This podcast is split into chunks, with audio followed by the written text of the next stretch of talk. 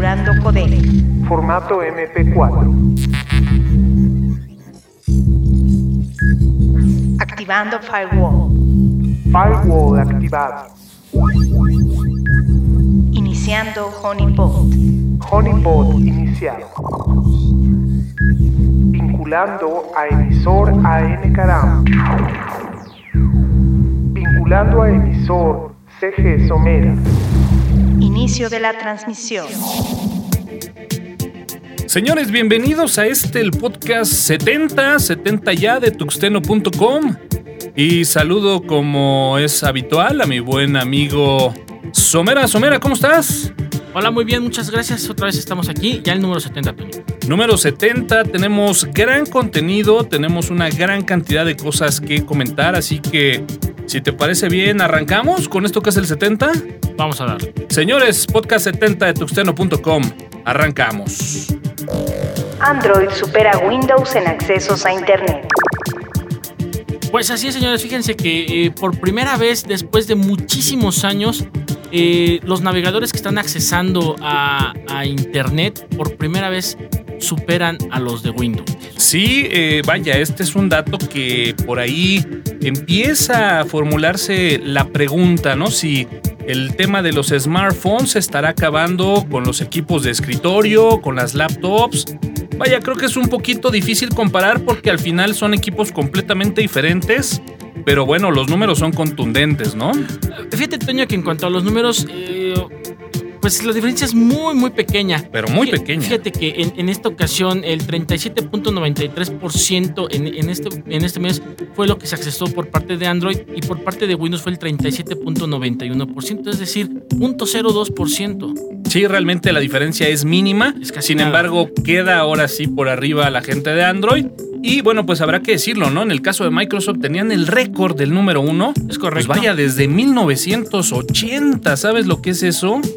la Pues- verdad es que es muchísimo tiempo. Y bueno, pues eh, habrá que ver qué va a pasar con todo esto, ¿no? 37 años accesando a, a- a la red. Ahora bien, este, fíjate que aquí el, el- tema de lo, que, de lo que estamos viendo es lo que decías, ¿no?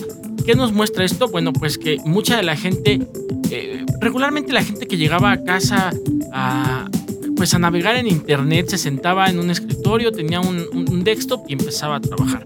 Ahora ya no es así. Ahora ya utilizan una tablet, eh, utilizan un este un dispositivo Android, que, por- que lo que nos está mostrando aquí es que pues la gente se está moviendo a Android y es mucho más cómodo porque realmente si no tienes que hacer algún otro trabajo, sino solamente revisar tus redes sociales, lo haces desde un dispositivo móvil, ¿no? Exacto, yo creo que el comentario que, que haces es eh, revelador porque al final de cuentas sabemos que antes, eh, sobre todo en esas épocas de los noventas, incluso 2000, pues de repente tenías uno, dos equipos de cómputo por casa a lo mejor, ¿no? Y bueno, pues ahora estamos hablando que probablemente sigan existiendo esos dos o tres equipos según el número de miembros de una familia, pero bueno, prácticamente hablamos de que todos los miembros de la familia, pues bueno, cuentan con un dispositivo móvil, con un smartphone, con una tablet, donde bueno, pues los números se han ido a las nubes, ¿no? Ahora bien, fíjate que te puedo decir que la gente que entra a Windows seguramente siguen siendo esos estudiantes que tienen que imprimir una tarea, que todavía no tienen un- una impresora o una configuración para que impriman desde Android, pero seguramente eso irá cambiando también en el futuro. ¿Qué es lo que pasa? Que cuando no tienes necesidad de hacer ningún trabajo, volvemos al- al- a, lo mismo, ¿no? Lo haces desde una tablet, desde tu teléfono, y, ese es un número, como dices, muy revelador. Ahora bien, aunque mucha gente, y se puso muy de moda el sistema operativo de, Mac, las Mac, podemos ver que sigue siendo un artículo que no está al alcance de toda la gente, Sí. con un eh, pobre 5.17%. O sea, muy, muy por debajo de lo que tenemos en Android y en Windows. Definitivamente. Nada más para cerrar la nota, Android hace 7 años tenía por ahí del 2.4%. Y bueno, pues el día de hoy encabeza esta lista y le pega y le rompe ese récord a la gente de Microsoft. Twitter permitirá a usuarios ganar dinero mediante Periscope. Y bueno, pues seguramente muchos dirán, ya que los youtubers están saturados, pues vámonos por la parte de Periscope en Twitter. Y bueno, pues este nuevo esquema que habrá que decirlo un tanto extraño, digo, sabemos que Periscope funciona completamente diferente a lo que es un YouTube, por ejemplo, o la forma en como unos youtubers pueden eh, empezar a plantear su estrategia y llevarlo al tema económico. Sin embargo, bueno, pues ahora Twitter también lanza esta iniciativa ahí con Periscope, en donde, bueno, pues eh, va muy de la mano con la gente que también está viendo las transmisiones en vivo y va a depender mucho, pues bueno, de qué tan qué tan dadores sea la gente que siga estas transmisiones, ¿no? Sí, fíjate que aquí el tema es el siguiente. Eh, Periscope es, al final de cuentas, una plataforma de video. Sí. Ya lo tenemos en, en, en, en YouTube. La gente de YouTube gana dinero por la, eh, por la propaganda, por la publicidad. Sí. Dicho, publicidad que hace. Acá va a ser diferente. Acá, acá tú como usuario vas a poder comprar eh, lo que le llaman super corazones, super hearts. Sí. ¿Sale? Entonces, no sé, me imagino que va a costar, no, no sé, un dólar, dos dólares, no sé. X eso, cantidad de X dinero. cantidad de dinero. Entonces, de repente están viendo el video de Tuxteno en Periscope y de repente deciden que les super gusta y ese dinero que ya gastaste se lo entregas ese super hertz a, a, ese video y entonces evidentemente entre más super hertz acumules pues es la ganancia que el periscope te va a dar a ti. Sí, fíjate que digo, suena interesante porque de alguna forma, como bien comentas, en un esquema de tipo YouTube, va muy de a la mano del número de reproducciones que puedas tener en el video, ¿no? Acá estamos hablando de, bueno, gente que le gusta el contenido, es correcto. que decide, digamos, de alguna forma premiar a la gente que está haciendo la transmisión. Y fíjate, por el otro lado también, como comenta, ¿no? La, el emisor puede también empezar a identificar, pues bueno, esos usuarios que de repente ahí son fans de la transmisión y que bueno, pues también puedes tener en un momento dado pues esa, esa gratitud al, a, la, a, la, gente que pues te lo está ofreciendo. Claro, ¿no? ahora la nota no, no, no, tiene muy claro cuál va a ser la forma en la que se van a comprar estos super hertz. Pero no descarto que el día de mañana cuando llegues a ciertas tiendas de convivencia estén las tarjetitas que, que hoy en día te venden ¿En los Oxxos? En, en, en, los Oxxos, que te venden las Netflix, que te venden las de Facebook, que sí. te venden eh, las tarjetas. Una tarjeta por 300 corazonzotes. Imagínate, ¿no? no Voy a comprar ser algo así. 300 corazones y además cada youtuber, eh, perdón, cada Periscope eh, podrá a lo mejor decir, eh, digo, no sé, se me ocurre, ¿no? Si me quieres mandar a mí, te va a costar dos super hertz. O... Exacto. Algo así. Ahora, habrá que decirlo que cada uno de estos super corazones tiene un valor en estrellas y este número de estrellas es lo que realmente se puede canjear por dinero, ¿no? Sin embargo, habrá que tomarlo con calma porque ahorita únicamente estará disponible para Estados Unidos. ¿no? Es correcto. Y bueno, pues de todos modos, gente que, que, que visualiza el podcast de Tuxeno, ah, no, no descarten por ahí comprar sus tarjetas Super Hearts para darnos un. Los rumores del iPhone 8. Fíjate, Toño, que cada vez que veo una noticia de, de iPhone, eh, copiando algunas características que ya se tienen en, en, algunos otros teléfonos Android, recuerdo mucho de cuando los primeros Android pues querían copiar a los iPhone. Cosas de iPhone, ¿no? Y ahora resulta claro. que mucha de la tecnología que tenemos y probamos durante muchos meses, de repente se convierte en esa nueva característica que ofrece la gente de Apple pero bueno, le llaman a ellos mejorada o enriquecida, ¿no? Es correcto. La última, pues este Touch 3D, ¿no? Es correcto, el Touch 3D, que bueno, eh, dependiendo de qué tan, qué tan fuerte presionas tú el, el, el, display.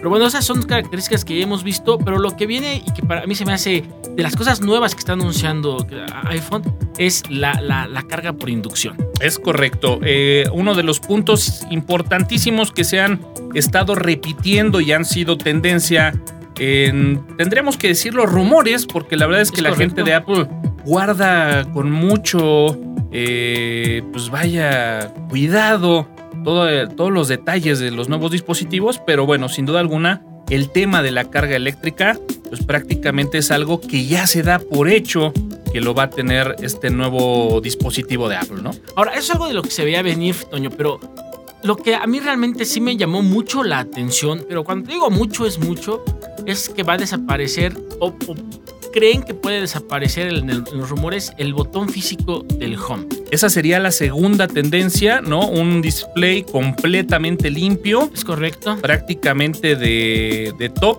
a pie en donde pues prácticamente el equipo se convierte 100% en un display, ¿no? Es correcto, eso ya lo podemos ver en muchos dispositivos el día de hoy de Android, en diferentes marcas donde eh, una de dos, o, han desplazado el botón de, home a la parte trasera del equipo, que aparte también funciona para leer las huellas digitales. Así es, como los equipos LG, por ejemplo, ya lo incorporan, correcto, ¿no? Es correcto, en, los LG, o de plano optan por no tener un botón de encendido y todo está eh, adaptado en el display. Así es, el tan llamado tema de los paneles OLED, eh, que bueno, pues prácticamente es un hecho. Y bueno, pues uno de los, eh, digamos, futures más eh, comentados también en este sitio o en estos sitios que han abordado el tema de los rumores de iPhone es la cámara frontal que pudiera ser que estuviera generando videos en 3D, ¿no? Digamos que por ahí sería de los puntos más rescatables en cuanto a lo que se rumora como entrega del iPhone y que pues por ahí no hemos dicho cómo se llama este nuevo dispositivo porque hasta el nombre es una de las eh, tantas cosas que se ha mencionado en los sitios de internet que pudiera cambiar, ¿no? Se habla por ahí que pudiera ser el iPhone 7S, incluso el iPhone 8, y por ahí alguien se atreve a comentar que incluso pudiera cambiar ya de nombre a un iPhone X, ¿no? sería un paradigma, rompiendo un paradigma de, ya muchísimos años que trae Apple. Que bueno, se aplaude, ¿eh? porque de repente por ahí en Firefox tenemos ya la entrega 53, 52, eh, y bueno, pues se han acumulado, ya estamos en la entrega prácticamente número 8. Creo que sería una buena estrategia ya empezar a cambiar de nombre. Creo que yo, yo al menos yo sí apuesto que la entrega no va a ser un iPhone 8, porque además creo que estratégicamente, pues como que siempre va atrás de la, de la gente de Samsung, ¿no? Claro, yo no soy muy, muy usuario de, iPhone, pero sí, yo creo que sí le hace falta una buena lavada de cara a los dispositivos Totalmente. iPhone, una buena lavada de cara y mostrar algo nuevo, algo que vuelva a enamorar a la gente la verdad es que se siguen consumiendo, pero pues más bien yo lo veo por los fanboys. Fíjate que algo que se ha mencionado mucho es que obviamente el iPhone en este 2017 cumple 10 años y eh, se ha manifestado ya abiertamente por la gente de Apple que esta entrega pretende ser eh, ambiciosa y poder recordar, ¿por qué no?, esa primera entrega de iPhone hace 10 años que verdaderamente vino a revolucionar la industria de los smartphones, ¿no? Es correcto, Toño. Pues hay que ver, vuelvo a lo mismo, le hace falta, también le hace falta una lavada de cara al sistema operativo. Seguimos viendo exactamente el mismo, la misma presentación del sistema operativo, los iconos, cómo están acomodados desde hace 10 años, Toño. Pues tendremos que esperar, por ahí se rumora que la entrega se retrasa un poco, que precisamente estas, eh, pues vaya, nuevas características en cuanto al display completo, la cámara de 3D, han generado por ahí algunos problemas en cuanto a la fabricación del dispositivo. Eh, se habla de que probablemente pueda haber ahí un retraso y que en septiembre no se esté, pues vaya, anunciando el release de esta nueva versión. Habrá que ver, ¿no? Digo, la gente de Apple también se pinta sola para generar este tipo de expectativa, ¿no? Eh, mira, yo creo que ya para cerrar, Toño, eh, lo vamos a tener antes de las Navidades. Eso, es seguro. Es un hecho. Pegasus y el espionaje en México. Uf, y bueno, pues así como que veníamos corriendo un poquito ahí en las noticias del podcast de tuxteno.com, porque sin duda alguna, esta ha sido una de las semanas que más se ha hablado acerca de la seguridad, del espionaje en cuanto a dispositivos móviles. Y bueno, pues lo teníamos que mencionar. Todo este tema que se ha venido manejando referente al espionaje en periodistas, ¿no? Ha sido muy marcado por ahí, pareciera hasta de estos topics engañosos, ¿no? Eh, eh, bueno, pues utilizando mucho esta polémica de que periodistas en México se han visto en temas de espionaje por el propio gobierno de México, ¿no? Es correcto, y fíjate que de las cosas que más impactaron o la noticia hizo más boom, porque hablaban de que también se estaba espiando al hijo de una de las periodistas que aparte residía en Estados Unidos, me parece que era menor de edad muchas cosas eh, que, no vamos a tocar aquí, pues. No vamos a entrar como que el tema político. Es correcto. De, de, qué tanto es verdad, qué tanto afecta, pero de lo que sí vamos a hablar el día de hoy, entraremos a detalle es esta herramienta de nombre Pegasus, que bueno, pues prácticamente sale ¿no? a la luz en todas eh, las noticias y la estaremos desmenuzando un poquito en cuanto a su funcionamiento, qué hace para que, bueno, pues técnicamente a lo mejor si han escuchado la noticia, pues puedan ver hasta dónde puede llegar este tipo de herramientas, ¿no? Es correcto. Fíjate que se, se habla de, de una herramienta eh, que aprovecha vulnerabilidades en los dos dispositivos, tanto en Android como en iPhone. Es correcto, tanto en iOS, estaremos ahorita hablando un poquito acerca de las versiones, como en la parte de Android, e incluso por ahí también se menciona que ahí en versiones un poquito viejas de BlackBerry también, ¿eh? Es correcto. Fíjate que eh, eh, en la documentación nos platican eh, qué, puede, qué puede espiar esta herramienta. O sea, Sí. El, alca- Oh, bueno. el- el alcance. Y bueno, la lista rapidísimo eh, está WhatsApp, Skype, Facebook, Viber, Kakao, Twitter, Gmail. eh, pues lo que, lo que navegas en, en- en los navegadores Chrome y eh, Native Email, ¿no? O sea, el- la aplicación que viene de correo en los teléfonos nativos también la puede espiar, ¿no? También eh, habla acerca de la cámara, ¿no? El uso de la cámara, el uso del micrófono del propio teléfono. Estamos hablando de keyloggers, que bueno, pues prácticamente es todo lo que estés tecleando en el dispositivo, pues bueno, se va ahí guardando en un archivo de texto. Así que vaya, prácticamente el dispositivo completamente comprometido, ¿no? Es correcto. Eh, pues sí, exactamente lo que decías los keyloggers. Ahora, esto no es nuevo, Toño. Esto ya, lo, ya- ya lo habían no, no, platicado. Solo que en esta ocasión quien hizo ruido fue otra persona. Pero Es esto ya correcto. lo habían platicado. Eh, Y que este tipo de herramientas pues han existido por años en el mundo a lo mejor de los PCs, en el mundo de las laptops. Sin embargo, bueno, eh, en la primera noticia hablábamos que prácticamente el noventa y tantos por ciento de las personas en una familia habitual, pues bueno, portan un teléfono celular, un smartphone con datos y pues bueno, prácticamente se convierten en eh, potenciales víctimas de este tipo de software, ¿no? Es correcto. Ahora fíjate que, eh, bueno, vi- viene a- algunos códigos aquí. Lo que no alcanzo a encontrar es cómo hace la infección, Toño. Bueno, prácticamente eh, la infección viene a través de un mensaje de texto, un SMS, donde incluso por ahí se habla acerca de estos periodistas, ¿no? En donde recibieron mensajes de texto con la liga a acceso a información, a fotografías, en donde la ingeniería social está muy presente. Y bueno, pues tú obviamente al recibir un mensaje de ese tipo piensas que puede ser un anónimo, que te están mandando alguna información que como periodista puedes explotar, accesas a la liga y de repente dices tú, bueno, pues parece, ¿no? Aparentemente no pasó nada, pero en segundo plano eh, se está descargando ya eh, programas en donde básicamente a través de algunos exploits que afectan tanto a iOS como a Android, ganan privilegios, se instalan servicios y bueno, pues prácticamente de ahí viene la conexión a un servidor que por ahí le nombran C2, en donde el, digamos la gente que está de alguna forma eh, con este tema de ver la privacidad y lo que estás manipulando, información que compartes en tu celular, tener acceso, ¿no? Ahora, aquí, y por eso fue la pregunta, Toño, la- aquí la situación es la siguiente. Seguimos sin tener una cultura de la seguridad de nuestros dispositivos Totalmente, eh, electrónicos. totalmente. Nos llega cualquier link y ya sea un, un phishing de un banco, estamos dándole clic, estamos dando información. Y en este caso los SMS, eh, que, que es uno de los métodos, eh, es, es- es como sucede la infección. Ahora bien, algo que me, que me llamó la atención es, una vez hecha la infección, eh, en, en- en- en iOS trata de hacer este, el jailbreak. Sí, Si no lo logra, bueno, pues ya básicamente ya no funcionó la, la- la herramienta. En Android es, es un poquito más, más grave. Fíjate lo que platicaban, bueno, lo, que- lo que viene aquí en la documentación. Trata de hacer, el, de hacer este, un root, sí, de tomar privilegios de de tomar root. privilegios, utilizando diferentes exploits. Me parece que el último que trataron de utilizar es el de Dirty Cow, que está bastante, bastante bien documentado en la, en la red.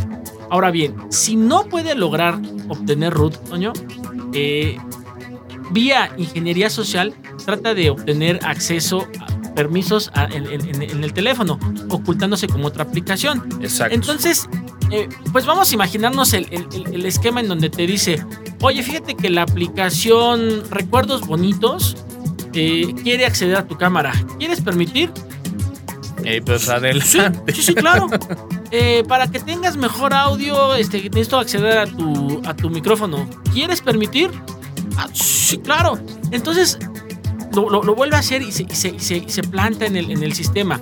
Ahora bien, en las dos versiones, Toño, tanto en iOS como en, como en Android, eh, está tratando de conectarse constantemente al servidor, al C2 que comentas, pero si no lo logra hacer en un lapso de dos meses, la herramienta se autodesinstala y además borra cualquier huella que haya estado en el teléfono de sí mismo. Sí, es correcto. Este es uno de los mecanismos de- del sistema de suicidio, como en inglés se llamaría. Es En correcto. donde, bueno, si de repente el equipo no tiene acceso a este servidor por 60 días, se destruye, ¿no? Por ahí hay un método también en donde eh, a través de un archivo de texto en una memoria SD, en el caso de los dispositivos Android, al detectar este, pues inmediatamente también hace toda la desinstalación o incluso puede venir de forma remota. Ahora, creo que es importante aclarar que, bueno, pues este software ha sido desarrollado por eh, un grupo de expertos en el tema de nombre NSO Group, que bueno, pues habrá que decirlo, ¿no? No es una herramienta como que esté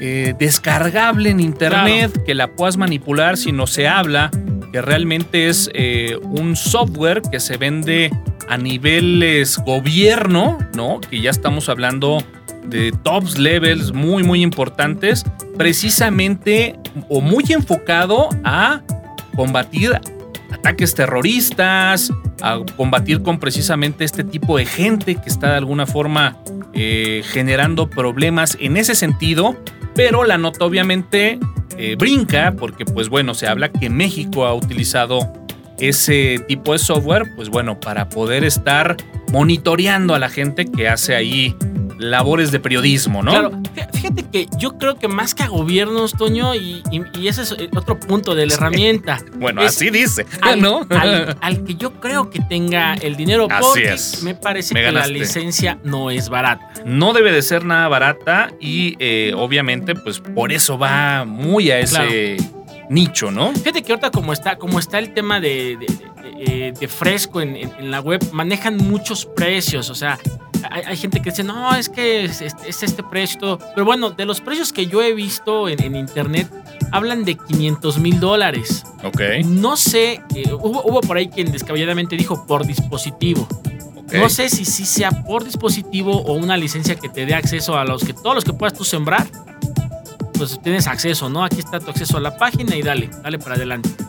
La verdad, Toño, es que vuelvo a lo mismo, es tema de cultura eh, cibernética, seamos honestos, llegamos a una plaza comercial y eso a lo mejor puede ser para otro, para otro programa, Toño, pero llegamos a una plaza, lo primero que buscamos es, Wi-Fi, Wi-Fi. gratuito, ¿no? es correcto, Sí.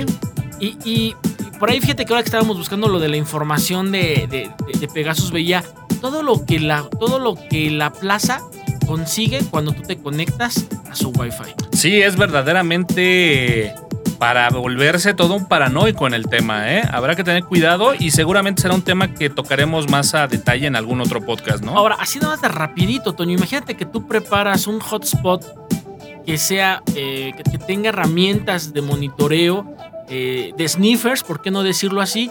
Y que te vayas a una plaza y que te sientes y que ofrezcas internet gratis. Claro, Tal cual. Claro, con el nombre del SSDI como eh, ahorita que está de moda galerías, ¿no? Galerías gratis. Y vas adentro, ¿no? Y vas. Ahora, eh, mucha gente seguramente se estará preguntando, bueno, ¿y Apple? ¿Y la gente de Android? ¿Qué, qué, qué pasa al respecto, no? Tendremos que decir que en el caso de Apple, desde la versión de iOS 935, al menos para la documentación que estuvimos ahí checando, pues bueno, está identificado como que todas estas tendencias, todo este tipo de comportamiento que hemos citado y algunos de los exploits que se utilizaban para poder ganar estos privilegios fueron parchados en esta versión 935. La gente de Android también tiene ya ubicada esta solución, pues ahí catalogada como de spyware, pero habrá que decirlo, ¿no? Al ser una solución que no está tan accesible, pudiéramos pensar que algunas versiones de este software ya no son funcionales para estos, estas versiones o que en alguna ocasión ya fueron parchadas pero que al día de hoy puede ser que estén utilizando algún exploit, que incluso ese exploit no sea público, no se haya identificado aún, ¿no? Es correcto. Ahora, ahora vuelvo a lo mismo, Toño. Fíjate que hoy estaba platicando con algunas personas ¿Y qué pasa? Muchos de- eso es muy enfocado a los usuarios Android. Muchos usuarios Android no quieren pagar por sus aplicaciones. Sí. Y es bien común que buscan algún, algún juego, alguna APK gratis, lo bajan y lo instalan. Así es. Y eh, pues cualquier exploit puede, puede ir en estos APKs. Sí, a lo mejor alguien podrá decir, bueno, pues no somos figura pública, a lo mejor no somos gente que, que pueda ser importante, pero si de repente haces compras por internet, si de repente haces consulta de saldos de tu tarjeta, pues bueno, esa información se puede comprometer. Claro. Eh, definitivamente, Toño, eh, tema para otro programa, ¿no? Eh, no sé cómo andamos de tiempo. La realidad es de que podemos hablar de, algunas, de algunos dispositivos que nos ayudan a tener más segura nuestra, nuestra vida digital. Por ahí hay un teléfono que se llama Black. Me parece, les, Sí. paso, les paso la liga para que la publique Toño ahí en el, ahora, ahora, ahora en la de las noticias. Este, este Black Phone lo que tiene es que todas las comunicaciones que hace son encriptadas. Es una versión de Android modificada y este, está disponible para que lo puedan comprar. Me parece que vale algo así como 20 mil pesos. Pero bueno, te garantiza todo encriptado. Pues bueno, nada más por cerrar ahí un poquito el tema. México, el gobierno mexicano dice que bueno, pues no ha utilizado este tema, ¿no? No ha utilizado este software. Esta noticia va a dar mucho seguramente en las próximas semanas, así que seguramente estaremos hablando más del tema aquí en el podcast. Bookmark. Y bueno, pues para cambiar ahí un poquito el tema y haciendo un poquito ahí eh, remembranza de lo que fue nuestra primer noticia, el acceso a Internet, Microsoft en primer lugar, Android ahora que se mete, pues esta bonita liga para el recuerdo y la nostalgia, ¿no, Sombrita? Sí, fíjate que eh, ya habíamos visto alguna vez este, ligas de este tipo donde tú pones la página que, que quieras y a través de ciertos cachés que hay en internet te muestra cómo ha ido evolucionando la página a través de, de los del años. tiempo. Sí, la verdad es que llama muchísimo la atención. eh, después de, de alguna forma decir, bueno, eh, vamos a platicar de esta liga en Tuxteno. eh, estuve por ahí, fíjate, viendo algunas, algunas de las páginas que presenta este sitio, porque va muy enfocado como que a páginas de sitios muy comerciales, como Amazon, como Dell, como el mismo Microsoft. Y bueno, la verdad es increíble cómo ha venido evolucionando el Internet cómo han eh, evolucionado las tecnologías y el diseño, ¿no? Como tal, de las páginas web, pues bueno, a lo largo de estos años, ¿no? Fíjate que lo único que voy a rescatar de ese comentario, Toño, es que eh, cada vez vemos más publicidad en las páginas. Totalmente, totalmente. Eh, creo que eso es un hecho de que Internet hace 10, 15 años era simplemente información, nada del otro mundo y ahora te encuentras que hay un diseño muy bonito con una gran cantidad de comerciales y poca información. Pero ¿no? si quieren ver cómo era una página hace 5 años, Es una muy buena opción. La página es www.webdesignmuseum.org. Así que bueno, pues denle una checada. La estaremos publicando ahí en el fan page de Facebook de Tuxteno. Y seguramente a dos que tres les estará llenando la nostalgia, ¿no? Somarita, pues vámonos. Se acabó el podcast número 70. 70 ya. 70 largo, el, el tema lo ameritaba. Sí, la verdad es de que muy interesante todo este tema que se ha venido dando. Nos lo estuvieron pidiendo también en nuestras redes sociales, al igual que muchos de estos rumores eh, de la entrega del nuevo dispositivo smartphone de Apple. Así que bueno, pues ahí está, cumplido, señores, ¿no? Espero que les guste, ya saben, eh, compartir en Facebook. Así es, ayúdanos a compartir. Muchísimas gracias por todos los likes que nos han dado. Muchísimas gracias a todas las personas que comparten el podcast de Tuxteno. Nos ayuda muchísimo. Y bueno, pues la próxima semana, podcast de música, soundtracks de película. Ah, perfecto. Estaremos ahí No publicando. No se No lo pierdan, señores. Yo soy Antonio Karam Octemo García, y nos escuchamos en la próxima. bye.